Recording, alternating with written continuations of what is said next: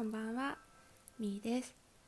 本当は今日は寝る前ストレッチの更新日だったんですけどもちょっと私の諸事情により今日はお休みさせていただいて明日の夜更新するので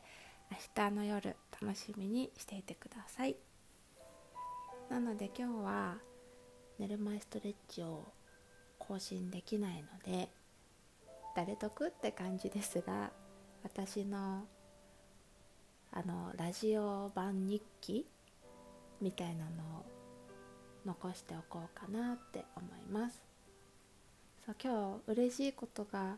あったんですよ。実はお客様が妊娠されていてで今日無事にめでたく男の子を出産されたんですけどもまずその出産したその日のうちに生まれたよって教えていただけたことがすっごく嬉しくて何て言うんだろう身近なお友達でもなくってピラティスを通して出会ったまあ関係お客様とインストラクターっていう関係ではあるんですけどなんだろう嬉しいことがあったら報告したくなるっていうかその時に私を思い出してくれたことがまずすっごく嬉しくてでさらにもっと嬉しかったのが陣痛の時にピラティスの呼吸法を意識したんですって。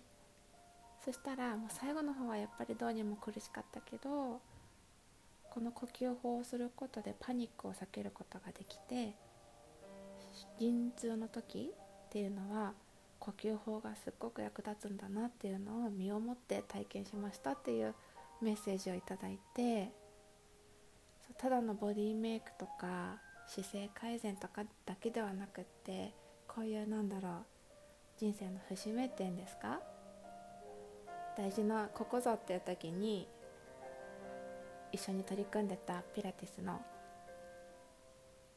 エクササイズメソッドが有効に役立って役立ったんだなっていうのがすごく嬉しくてピラティスやっててインストラクターやっててよかったなって感動しました。っていう私の嬉しかったことの記録ですね。でやっぱりなんだろうインストラクターやってて、まあ、ずっとね順調っていうわけでも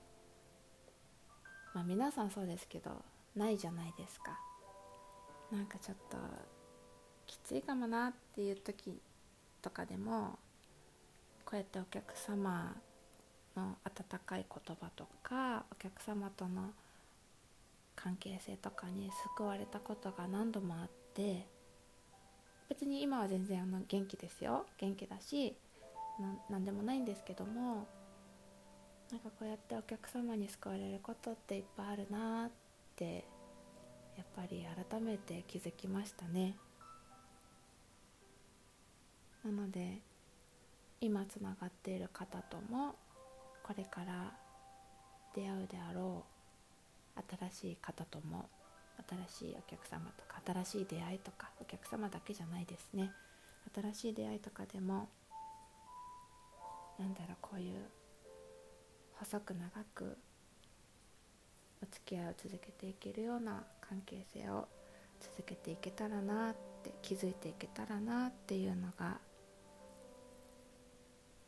芽生えました。ちょっといい話。うん。っていう今日の私の幸せを感じたエピソードを残して終わりにしていこうかなって思います。皆さん今日はどんな一日でしたか、ね、もう4月に入ってね、あと何週間かしたら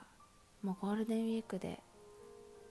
一日一日がすごいあっという間だなって感じると思うんですけども、一日一日皆様にとってねなんて言うんですか？少しはほっこりすることとか、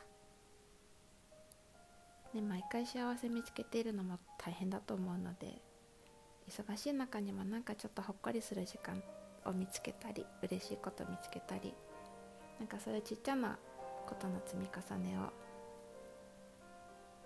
集めていけるといいなって思ってます。それでは今日も一日お疲れ様でした。良い夢を見てください。それでは失礼します。